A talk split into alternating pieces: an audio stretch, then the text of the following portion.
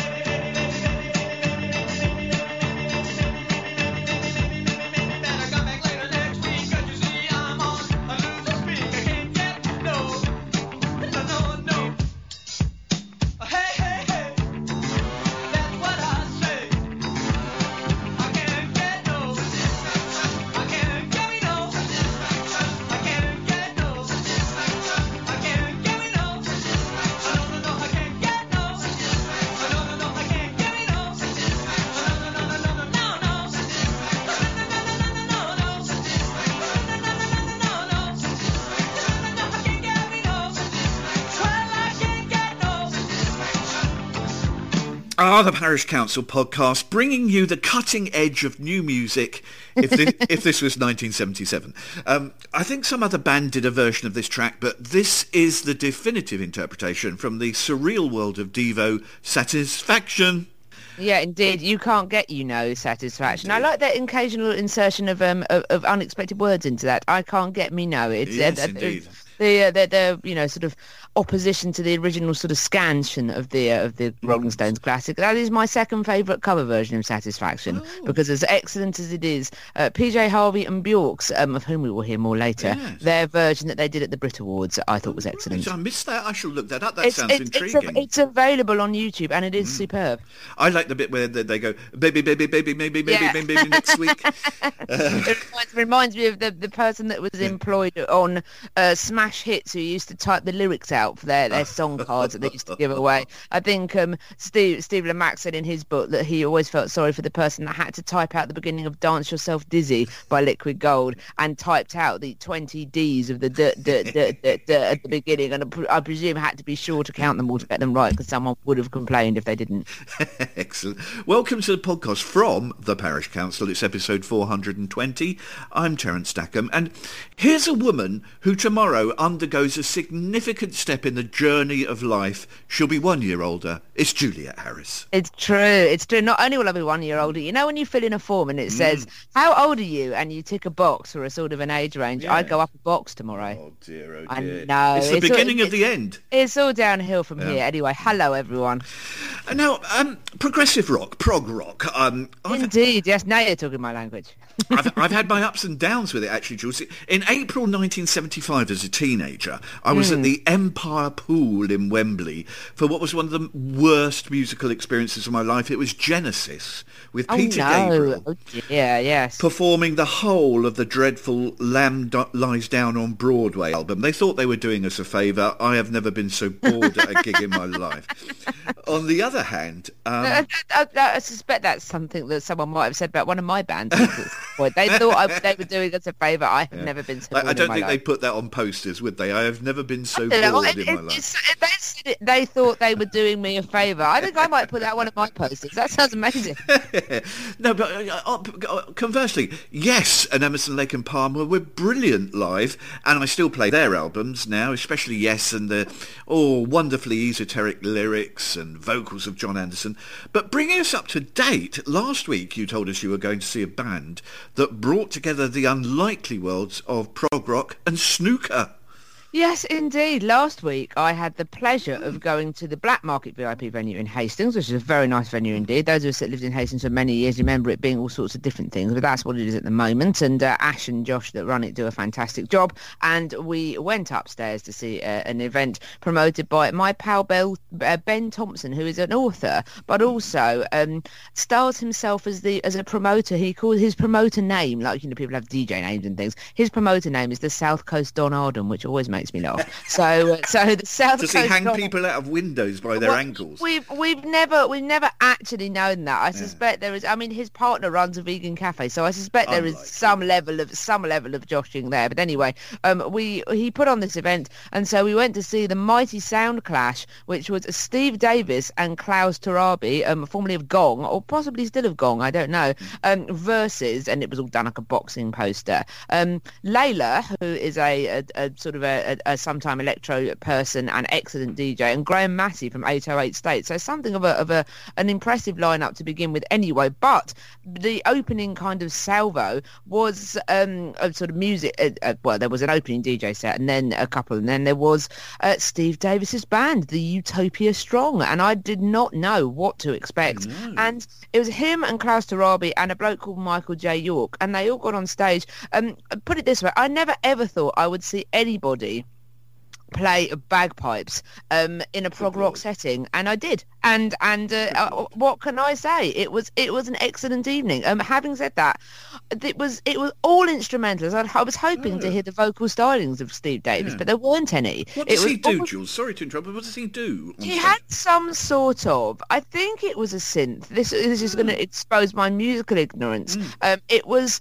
It wasn't a keyboard. It was a sort of a thing that had lots of wire. I think it was a synth, and it had lots of wires that connected things. If you changed the wires around, it made a different noise. So, so I know I took a really lovely picture of him um, as I tagged it. When you're an absolute legend, but you're uh, you're at, the point where you have to wear glasses to see your cool things. So he came on stage and started fiddling about, and then got a pair of glasses out of his pocket and put them on, and then continued do, which is very great. But um, he, um, I, I'm, I was sorry to have missed his techno DJ set later on. He wasn't on till half twelve with Kavus, and like, that was just a little bit. I say a little bit too late for me. I then had to go and pick up some people from a wedding in a rural setting, so unfortunately I couldn't have stayed anyway. But um, but his band, they were they did these kind of that was almost what I suppose you'd sort of call soundscapes, and now you have um sort of put the boot into Genesis and said you'd never been so bored. I wonder how entertained you would have been at this gig. But the thing that I liked about it was um it was sort of the musical equivalent of what what's known as slow TV that I think we've talked about Oh, with yes. here in that in that it, it- there there wasn't sometimes they would stop and then there would be another uh, I suppose quote unquote song but mostly it was just a kind of a, a sort of a landscape really or a soundtrack that kind of gradually evolved. I very much enjoyed it. I, I was seated throughout. I didn't need to be anything other than seated. It wasn't everyone else was expecting it to be a bit doof doof doof and it really wasn't. Uh, his, his music was apparently very doof doof doof but that wasn't. But I, I very much enjoyed it. But the thing I liked about it was he they, the three of them stood in what was roughly a line Hmm very little play was made of the fact that he was Steve Davis and therefore the star. And I suspect we will talk now about sort of uh, uh, fam- uh, people who are famous in other eras who try and become rock stars, and it very is kind of the big I am and that sort of thing. But actually, he did a very good job of just kind of fading into this kind of band, really. And it seems like he's doing something because he genuinely enjoys doing this. And uh, my friend had seen him at a, a festival called Supernormal, which is a sort of an avant-garde festival in the Oxfordshire area a few weeks ago. She goes every year. And she said that she had met Steve Davis's current girlfriend, who was there this this evening when we saw them, and she's so she went and spoke to I can't remember the woman's name, but she went and spoke to her hmm. briefly, and sort of the woman remembered her from the festival and was very friendly, and she said that, that Steve Davis and co were all very nervous because it was they don't they didn't usually play to audiences of that size in enclosed venues. They did occasional festivals, and actually Steve Davis was tweeting, you know, fingers crossed for Hastings, and uh, and it was it was lovely because it was just blokes playing in a band doing something that they really enjoyed, and one of them happened to be Steve Davis. I he seemed like a, a very pleasant and low key person, and I, I and at the end he gave multiple thumbs up to the crowd who who sort of uh, who who cheered. I, I, I it was very likable. I would see them again. I really enjoyed it. Well, it, it shows how wrong it is to pigeonhole people because just because you're good at one thing, in the, in this case snooker, doesn't mean you, you shouldn't or perhaps more accurately couldn't uh, try or, or even be good at something else. And that, it made it made me um, sit up this week when I noticed, I was very surprised at this, it's being proved currently by uh, Olympic gold medal cyclist Bradley Wiggins, who's currently retraining to be a social worker. So I, you know, that's a, we, you would think, oh gosh, but then why do we do that? You know, just because you're a, a, a snooker player or a, Olympic cyclist, why can't you do something else? But um, in terms of people in, in bands who are renowned for their success in other areas, often mega rich actors are in a band for the fun of it, I think, rather than success. I think Johnny Depp, Kevin Bacon do that. But um, Sting, of course, has combined a sex- successful music career and equally well-regarded acting roles. But there can't be that many that have sort of done crossovers. Well, there is there's one actually who I think has genuinely uh, uh, not not in sort of worldwide fame, but in certain circles. Juliette Lewis, the actress, and I'm not just saying this because she is a fellow Juliet. I was explaining something that every time I come across fellow Juliets, I always it's sort of like like a Eddie Stobart lorries honking at each other. So I'm not only saying, and I was once when I wrote for my student newspaper doing legal things, I was once mistakenly uh, bylined as Juliette Lewis, which was extremely entertaining, and I didn't know this until members of my household found the paper on the, campus and started texting me very gradually. So Juliette Lewis is known as a sort of a film actress. She was in Cape Fear, which she got a, an Oscar nomination and a Golden Globe nomination for. Um, and she's been in, you know, Natural Born Killers. She was sort of in lots of very big films in the 90s, I think, or rather cool films in the 90s. Um, in 2004, she launched an American rock band called Juliette and the Licks and um, and they've gone on to release loads of records, and they're really and they re they broke up and then they re reunited, and they're seen as quite um they're seen as quite good. I think I think they they um they supported the Foo Fighters in Hyde Park. I think on the same bill as Queens of the Stone Age and Motorhead, which is quite a lineup, isn't it? Um, they seem to have sold reasonably well. They've toured around the world, so she's one example. Unfortunately, at the at the end of the at the other end of the spectrum, um, the the rather unfortunate. I don't know if you if you remember um, Dogstar, which was a Keanu Reeves band. Oh gosh, yes, now Yes, you remind me. were- Yeah. They were, I mean, he seems like a very pleasant bloke, and Mm. they were dreadful. And I remember them getting a review in Select magazine when they were on the, they might even have been on the main stage at Glastonbury. They were on one of the big stages at Glastonbury, quite low down during the day, I think, possibly on the Saturday or the Sunday. And they, it gave them one out of ten, and it said that the highlight was when somebody threw a tennis ball at Keanu Reeves's bass, and it thumped his bass in time to the quote unquote music. So, uh, so I am, I feel sorry for Keanu Reeves. Um, but yeah, I, it's interesting. There aren't that many that cross over, or or there are people who, like Jenny Lewis, for example, who is who is from um from Rilo Kiley, but she's also now Oh, yes. got got a big career in her own right, and she started off as a as a child actress Oh, right. Okay. It's possible for there to be a, a bit of crossover, I think. Also, if you want to compare, it's perhaps more more, more um, popular in pop music, maybe. So if you think about the Mickey Mouse Club that was on a, the American Oh, Children's TV yeah. program, that spawned Britney Spears, Justin Timberlake, and Christina Aguilera, possibly from the same series, I think. So, Mm. so that is more of a more of a febrile breeding ground. It kind of makes sense, I suppose, if you're in the creative industries to want to go from one to the other. But as you say, if you're Hmm. sort of super mega famous and then want want to form this band, it, it, it makes it very difficult for you to ever have any kind of um, credibility, if you see what I mean, because people Hmm. always see you as kind of. I'm surprised at how well Juliette Lewis did actually. Maybe Hmm. because maybe the key to it is Juliette Lewis was in films that, whilst they were big, they were slightly more alternative indie films anyway. Really, so so she was never in. She wasn't. She didn't make a career doing huge blockbusters, for example. And maybe that's the key to it. Maybe you have to have had some credibility in whatever you were doing. And actually, Steve Davis genuinely did have credibility in snooker because snooker is not something that, whilst it was enormous, it's never been it's it's never been it's not it's not cool but it's not uncool if you see what i mean. It's not seen as being naff. It's not like for example wrestling or something like that. It's got some level of cerebral influence to it hasn't it really? Just thinking about it, I'm sure I can hear people shouting at their uh, car radio or their speakers or their, uh, their headphones or whatever. What about David Bowie? Because uh, Hmm. of course he, he he had a successful and of course in, in, thinking of that, of course also uh, in a way Elvis and Sinatra before him. Oh, Um, true, true. But then, but then you could argue that they were famous Yeah, doing yeah. music first, and whereas I think what we're trying to think about Mm. here is people that were famous doing other things that then did music. The other, the other big example actually, which I should have come up with and didn't, is Jared Leto or Leto, Oh, yeah. who was who was you know has been you know one thing Dallas Buyers Club stuff like that, but has formed a a, a, a rock band. This is not a, a subgenre which I would expect you to have had much collision, but it's called emo, and it's uh, it- it's sort of um, it's kind of like a, a slightly. I would just uh, describe it as slightly more. It's a, I've always felt it to be a little bit like new metal meets Queen, and it's kind of slightly more sort of dramatic.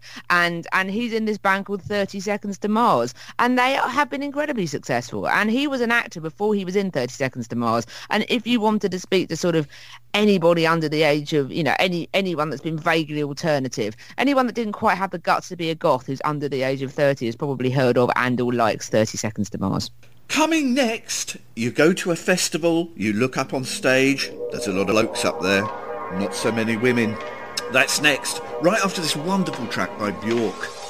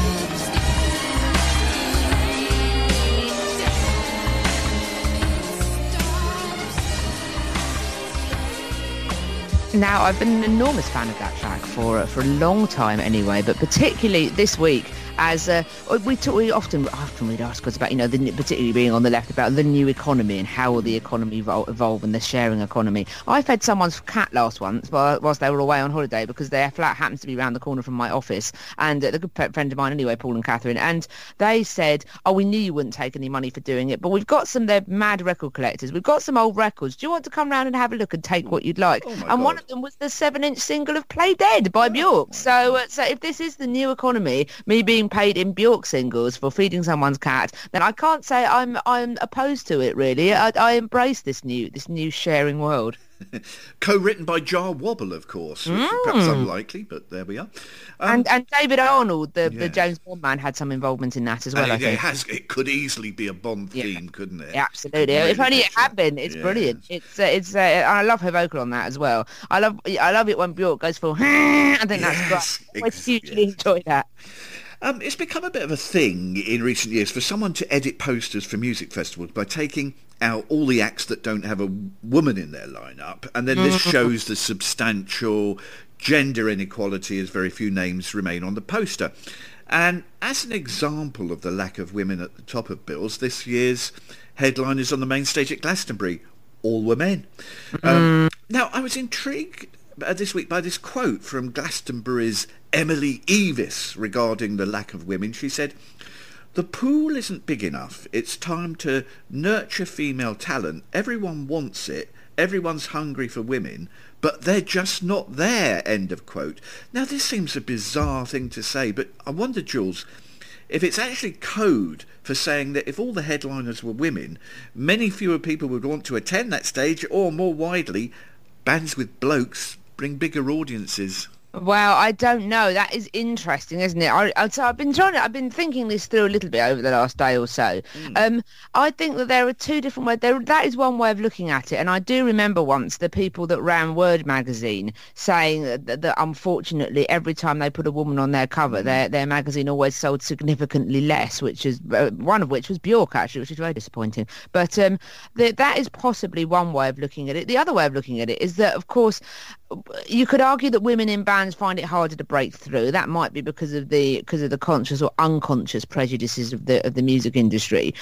Also, and I think this this this might move towards a, um, a a conversation we've had previously on this, which is when we've talked about small live music venues. And you you I think you always feel that I'm making a bit of a fuss about the closing of small live music venues, and I've always made the argument back. Well, the problem is is that if you want to grow bands that can headline places like Glastonbury, if you don't have these small venues, what are you going to do? And actually, I think sometimes the the the tell is not so much oh you know it's all bands of men in. It's the fact that it is the same bands over and over again. Chris Martin, I like Coldplay a lot, but Chris Martin everywhere. It's the Arctic Monkeys, you know, it, it's the same bands that always come back to headline mm, play. Glastonbury, I think, is particularly bad for that. Yeah. And I I know that it's a huge festival that has, you know, and I watch things that I very much enjoy when I, I watch Glastonbury on telly, but I always think it's quite telling that I, I feel, I could be wrong on this, I'm willing to be overall, but I feel they are quite unimaginative with their headliners. And I think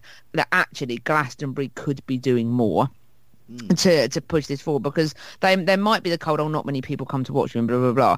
People, Glastonbury sells out every year now. It doesn't matter who's on. Glastonbury sell before they announce the lineup. Very true. So how does it make any difference? If you want to make a difference, Emily Eavis, wait until your festival sells out before the lineup has been announced, and then announce a female, and then not necessarily all female, but then announce a lineup which has more women in it. But of course, she might be arguing, well, the reason that I can't put on any more women is that they're not there because they're not coming through because of the. I mean, I I That's am not surprises convinced. me in that I'm quote. not convinced that's true. Mm. If it is true, then that that's an indictment of the industry in general, rather than rather than Emily Eavis and, and Glastonbury. But part of me thinks, well, in which case, then why don't you use Glastonbury, that's already sold out, even though people don't know who's there, as as a launch pad? For these women, as a launch pad for, and, and you know, Glastonbury have had female headliners. It, it is also true. Kylie Minogue should have been on the main stage. I- It was very telling that they might say, "Oh, we know we can't find these women headliners for the for the main stage." Kylie Minogue played on the quote-unquote legend stage, and I find that ridiculous. Kylie Minogue, one of the biggest pop stars in the world, who's still releasing records that are enormous, they put her on the legend stage when she was meant to be headlining previously. I think that is poor form anyway, and I will I will have this rant. But a hundred thousand people turned up to watch her on the legend stage. Mm, yeah, oh, Should have exactly. been, head- Yeah. should have been headlining. Should, uh, absolutely should have been headlining. Had enough songs to be headlining. I mean, I very much enjoyed her set, and it was about I think it was about forty-five minutes, an hour long. You know, she could have done double that. She had loads more stuff she could have done, and you fe- you feel like saying, well, you had a headliner there and you didn't use them. So so uh, how is it my fault that your lineup decisions are odd? I mean, it's uh, I I do I, I I would have more sympathy for this if it wasn't Glastonbury, but if it, as it's Glastonbury, you feel like saying, well, you're in the best position of any festival in Britain. You have the biggest attendance, the biggest demand, the biggest platform from the BBC, who for some reason, unbeknownst to me, seems to send about five thousand people down there every year. I mean, don't get me wrong, I very much enjoy the Glastonbury coverage. It's I a suppose junket not for them, that's the thing. Mm. Yes, you do get that impression in some quarters. So, so part of me thinks, well, fine, but why don't you use your platform to do something about it if that is indeed the case? I think the issue with some festival organisers trying to fix the imbalance by running gigs with only women on stage. I don't see that, how that's the answer. In fact, it only reinforces the status quo by insisting that women are so different they need their own festival. It's, it's a bigger issue across society. Uh, I was thinking about this in women's sport, for example. Women's football and cricket draw a fraction of the attendance figures of the men's football and cricket. And I think this- Although women's football has grown enormously. Oh, it's growing. It's growing. Yeah. But I, I, I'm just saying it's the, the, the imbalance Yeah. is still very much there. And I did a quick bit of research yesterday Hmm. um, of the FTSE top 100 companies. Hmm. For listeners overseas, that's the Financial Times Stock Exchange Index of the top 100 companies. Of that Which one, sort of the benchmark of the British benchmark, economy, British isn't it, really? Exactly, yeah. Of the top 100 companies, seven have women CEOs. I mean, So- that is that is pretty you know, shocking, isn't it's it? no single issue for music festivals. This is a situation right across society and right around the globe, and I certainly don't don't have an answer to, to fixing it. No, and and but then having said that, you could then talk about rather than doing an all-female festival. I think we had this conversation ye- literally years ago. Now this is how long this uh, this junk's been rolling on about um, the BBC's uh, comedy panel shows and how they then Oh, had this quota in to bring at least one woman every thing every episode. And then there's an argument that, of course, you know, oh well, they'll just end up with one woman. But actually, I genuinely think it has made a difference. I do think that when the you know the fact that people are now used to seeing a woman there, a woman there every single time on stuff like Have I Got News for You, QI, Mock the Week. I've I've seen female lic- uh, lineups increase as a result of that. So it might be interesting to see what would what would happen if Glastonbury committed to having the you have three headliners of the of the main stage Friday, Saturday, Sunday, three headliners of the other stage Friday, Saturday, Sunday. What would happen if Glastonbury committed to having three of six of those bands that are either fronted by women or have a majority of women in them? Uh, uh, and why not? You know, there's Yeah, the- absolutely. Despite what Emily Eavis says, there's plenty, plenty. Well, I, oh, and, and I get the impression that they are struggling for headliners generally, mm. rather than struggling for struggling for bands. But if Glastonbury's going to sell out and be hugely successful anyway, and actually, was Glastonbury ever meant to be about, oh, come and see the biggest bands at Glastonbury? Half the point of Glastonbury is that there is loads and loads and loads of it, and that you can actually not see any music for three days if you mm. want to at Glastonbury because there's so much other stuff, and that actually lots of bands play lower stages at Glastonbury and then it pushes them on. So why not make it about that? Absolutely, that's it. That's there's your answer, Emily Eavis. Yes, uh, lots of love, Juliet. Coming up, living on a loop, doing the same things over and over and over. Uh, that's right after Swamp Dogg.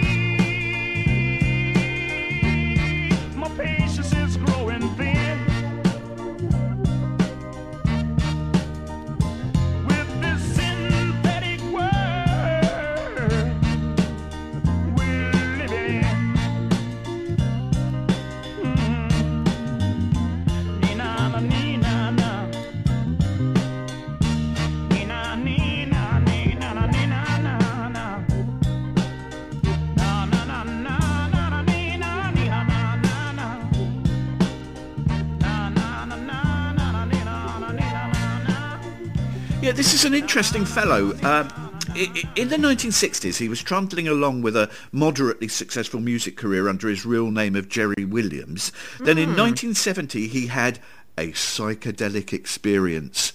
And he changed his name to Swamp Dogg, dog with two G's, of course, um, and becoming influenced by the new dawn of liberalism in America. How did that work out? Not too good. and dear, producing yeah. such excellent work as this single, released in 1970, Swamp Dogg and Synthetic Worlds. Now, amongst the almost endless list of my quirks and eccentricities... I was is- going to say we don't have the time for this now, Terence. no, I just give one. Um, if I go to a pub or a restaurant and enjoy whatever I order to eat, I'll simply order that again and again each time Hmm. I visit. I never change. Not sure why. Probably if it ain't broke, don't fix it syndrome. In a similar way, um, making me feel, I suppose, I'm not quite as balmy as I sometimes feel. There is a growing trend, it seems, for people to just keep watching the same TV shows over and over. Friends, The Office, and the wonderful Gilmore Girls, all example of the watch and watch again routine on Netflix. Uh, for me, it's Seinfeld and Curb Your Enthusiasm that I watch repeatedly. But Jules, you've been looking into this syndrome, and in particular with books. Um, and uh, do you read this? But by the way, do you read the same books over and over? Sometimes, sometimes I do actually. It's uh, it's interesting. It's what is quite interesting about it is is that I and I think that this is the root of this movement generally, particularly the um, the TV side of things as well. And I read a, an article about it the other day. I think that that we pe- that we are living through such politically anxious times that people are using this as a sort of a comfort blanket. And I do the same thing with books. There are times, and particularly having had my spectacular rant about people disrespecting books last week, I there are certain lessons that I've learned from books. There are certain stories that I like so much that I use them as a comfort blanket, or they or, or they or they they teach me. If I if I I know it sounds very pretentious, but if I if a book's taught me something that I think I need to remind myself of, that I think I need to learn again, I curiously find Victoria Pendleton's autobiography incredibly inspiring because she uh, she really did triumph through sort of mental anxiety, uh, sort of adversity, and sometimes if I'm feeling particularly anxious, I find that very comforting. So um so this Vox article tried to look into why we why we look at it so so uh, so often, particularly things like Harry Potter which has become very very popular. Um so so they had a look and said um maybe the question is is that is it really that bad to read a single book or watch a single show over and over again? Um there is apparently there's, there's evidence that this might be beneficial. There was a, a sort of an Atlantic paper um, called uh, this is such a catchy title: "The Temporal and Focal Dynamics of Volitional Reconsumption: A Phenomenological Investigation of Repeated hedon- Hedonic Experiences," which is a very long way of saying watching or reading the same thing over and over again. and it breaks these findings down into four into four categories. The first reason people rewatch something is because they like it. The second thing is because we're nostalgic people, humans, and we like to revisit things from the past. Um, Atlantic writer Derek Thompson's referenced a study that shows subjects who were exposed to popular songs from their youth were more likely to report feeling that they were loved and that life was worth living, if you see what I mean. Um, th- uh, thirdly, I think this this goes back to my point about we live in such politically anxious and uncertain times people we know how Harry Potter will end and how that ending will make us fi- ending will make us feel and they call this experiential control apparently. The idea that you know how something is going to end which is why I've always refused to watch Titanic on the basis that I know that the boat sinks. What is the point? Um, and finally there is they said there's a sort of an existentialist purpose and I find this really fascinating. By re-engaging with the same object at different times we can more easily understand our identities our choices and how our past is different from our present if you see what I mean. So so I do find this quite e- interesting and the idea of doing the same things over again. There's also a psychological element to this as well. And I, I funny enough I saw this we agreed the other day that we were gonna we were gonna do this this this uh, discussion. But there's a woman that writes for the Guardian called Hannah Jane Parkinson who I've long since admired. She often does excellent pieces on mental health and um and uh, particularly her own mental health. And I you know I- about you know sort of it's not the same thing as a broken leg and kind of challenging this kind of I think me a, a intentionally helpful idea that you know mental health should be viewed should be treated with the same priority as physical health but then that means that you end up with poor quality sort of treatment. But she's written something called the joy of small things when you're a regular, you're a VIP.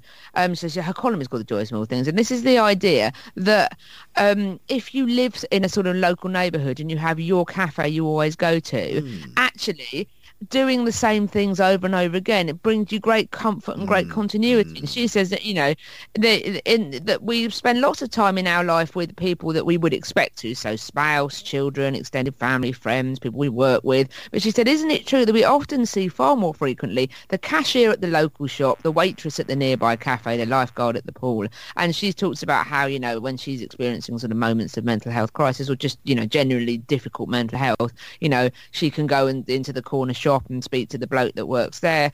And she says that when she went to her usual breakfast place first thing on the morning of her birthday, all the staff came out singing with a candle and a piece of oh. toast and things like that. And she sort of talks about how she she says there is the restaurant that brings my order without me asking. Silence communication is the apex of all communication. The first time in a relationship you both watch the TV without feeling the need for a running commentary, for example. And she says there's the joy of people and the joy of place. And it's the idea of feeling, um, being a regular, feeling sort of belonging and feeling like, like you should be somewhere. So actually there is something great about going into a cafe that they see you. And I remember going into, I used to go into a cafe when I lived in Tenterden once. I used to have the same thing all the time because I liked it, like you. And I remember them saying, oh, would you like your usual? And I remember thinking, oh, I've arrived. So, so, so yeah, I can, I can see there is a sort of a, I can, I think we live in the sort of times where, sort of politically and emotionally, where I can totally understand the appeal of this. And actually, there, and, uh, to go back to books, the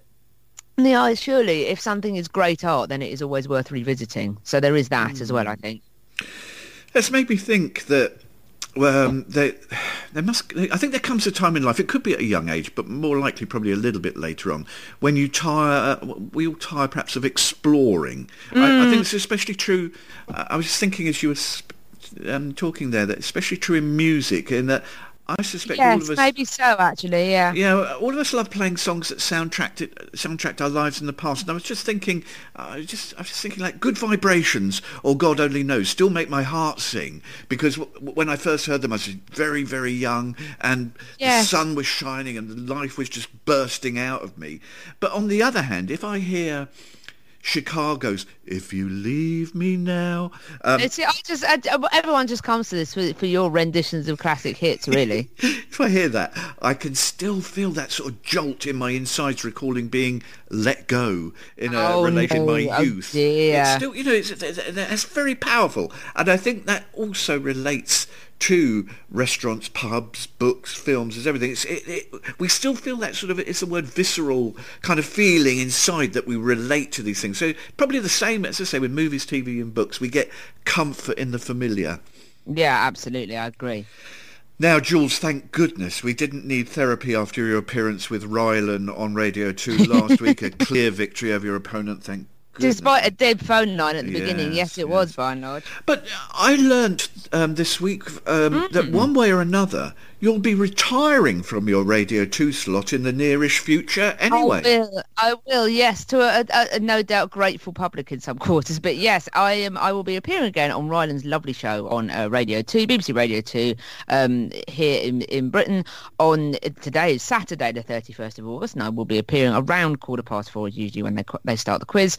And uh, and yes, I I will be uh, facing. I'll be my tenth week this week, facing challenger number nine, which in itself is just hilarious, isn't it? Really, and and if I do beat challenger number nine and then challenger number ten, I enter their Hall of Fame, and I am retired. Although I may I may reappear at Christmas. Apparently, lovely. if somebody else, uh, no one has got into the Hall of Fame this year. If somebody else manages it, I I may play them at Christmas. There's also the possibility there was a Hall of Fame person last year, so then so we might have some sort of matchup. I'm not sure. The producer was very much talking aloud, I think, when we spoke about it. But um, but yeah, um, who knows? Who knows what will happen, Terence? We've had we've had you know ups and downs. We've had tie breaks and and you know and and ten nines and all kinds of crazy things. I still think ten nine will always be my favourite because that chap was quite cross when he lost, and that was that was quite entertaining, really. But um, although he did find me on Twitter and congratulate me afterwards, so perhaps he felt a bit bad. But anyway, it's the whole thing has just been the most ridiculous experience, and I was was talking with friends who were visiting for Hastings Pride last weekend, and uh,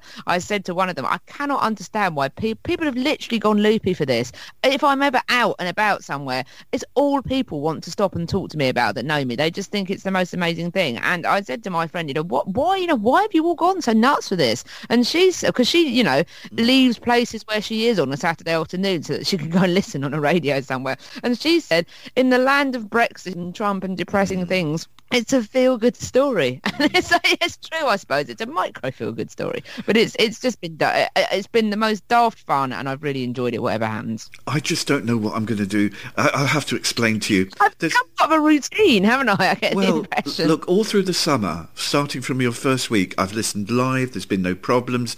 I've, I've, I've been available. This afternoon, for the first time this season, I'm going to. Oh, Stamford Bridge to see Chelsea play Sheffield United. What am I to do? I think I'm going to have to walk onto the pitch at quarter past four and just explain to the referee he's got that to they need to stop. stop for to stop. 20 There is minutes. also this thing called um, there are also the two concepts um, uh, m- a co- sort of split concentration on things and personal radios, and I feel the combination of both I might be your friend. I'm going to have to do. I'm going to have to take headphones and plug in at quarter past four. Oh, that would be entertaining. That Mm. you, I, I, I've always been a, a, much to the dismay of my best friend, who I suspect is a much nicer person than me at heart. I've always been an enormous fan of You've Been Framed. For many years, I've been an enormous fan. I could tell you about my favourite subgenres of You've Been Framed thing. Mostly kids falling in birthday cakes and rope swings. I think those are my favourite. But there is one occasionally it crops up where you've got someone sat in a chair, people sat in somewhere that's like a church or somewhere like that, and uh, all of a sudden someone will jump up in the air and start cheering where they're clearly listening to a sports match on their radio. They've done this in The Simpsons, I think, before as well. So there'll be a weird reverse where you will be jumping up in the middle of a sports match and cheering at something you're listening to on your radio. Yeah, just as Sheffield United is scoring the winning goal, I'll be in the Chelsea end jumping up, going, yes! Oh dear, that could... Sheffield residents listening will appreciate your optimism there. um, well, thanks very much to everyone. I suppose we ought to stop this now. Yes, thanks everyone. It's Good- pleasure. Always good to know you're there. I didn't ask you actually if you're doing anything else sensational that people can find out about during the week. I mean, everyone's welcome to come to my birthday drinks if they ah. want in the, the Hastings Printworks on Saturday evening. But no, apart from that, oh, I'm looking forward tomorrow actually to going to the Hastings Literary Festival, which is taking place this weekend. Uh, Hastings Lit. Fest. Um, I'm going with my my various extended members of family to see um. Dr. Alice Roberts Oh, doing a talk species of animals that changed our world at the Hastings St Mary in the Castle, where I am a trustee. So it will that will be very good. So there are various Hastings Lit Fest things on. So if you're local or if you fancy a sort of trip down, there's quite a few things available out on, out and about that still have tickets and that sort of thing. So I think I can't remember if George Orwell's son was last night or tonight, but there's some quite interesting people around. So yes, thanks for listening. Always good to know you there. And thanks very much to Rona and Hilly um, as well for their help. Always, thank you, thank you, team. Now, we're used to you making unexpected music choices, but even I was surprised by this one. What's the story here, Jules? See, you tell me off when I pick sa- uh, sort of 60s instrumental. So I have tried to stop doing that now because then other people started as well as you, and I thought, well, okay, fair enough. But um, so it was Hastings Pride last weekend, and the theme of Hastings Pride, which was an excellent event. The weather was was beautiful, and that really helped. Um, was heroes uh, because it was uh, 50 years of the Stonewall riots, so they decided Oh, they'd yes. make the theme to be heroes, be your own hero, come as your hero, etc., etc. I'm disappointed that it was too hot to go dressed as Alan Turing. Um, I, it was far too hot. Tweed. And then, yeah, you, you, you might. This is slightly strange, but as well as his, you know, obviously the the, the story, that the the work he did during the war, the appalling way he was treated by the mm. government for being sexual, was then pardoned by Gordon Brown, etc., etc. He also his childhood home was about is about a three minutes walk from my flat, and there's a blue plaque up. So so that would have been genuinely sort of relevant. But anyway, we, we, we went up to you know on the parade, which was lovely. Went up to the Oval, which is Hastings kind of big wide space, and there were various um, sort of drag queens who were excellent, comparing events on the main stage, which had you know sort of, sort of many ten hours worth of acts. And the opening act to kind of introduce us to the musical thing of, of Pride was was a drag queen that came on and sang this song. And I had to say it was one of the most extraordinary things I've ever seen. Mostly as there were five kids from a local street dance group that very gamely danced along and even picked up the drag queen and kind of wheeled her around the stage. It was it was so great. I so enjoyed it. I can't remember which which drag queen it was. There was one called Ms. Kimberly who I think was doing a lot of the comparing. But anyway, as a result of which, not only did we have a wonderful time belting this song out, it's a great tune. It's such a belter tune, and I feel that it is somewhat unloved compared to some classic rocks, uh, rock tunes. So I am going to give us a fair hearing to uh, perhaps my musical hero this week, Bonnie Tyler, and uh, Holding Out for a Hero.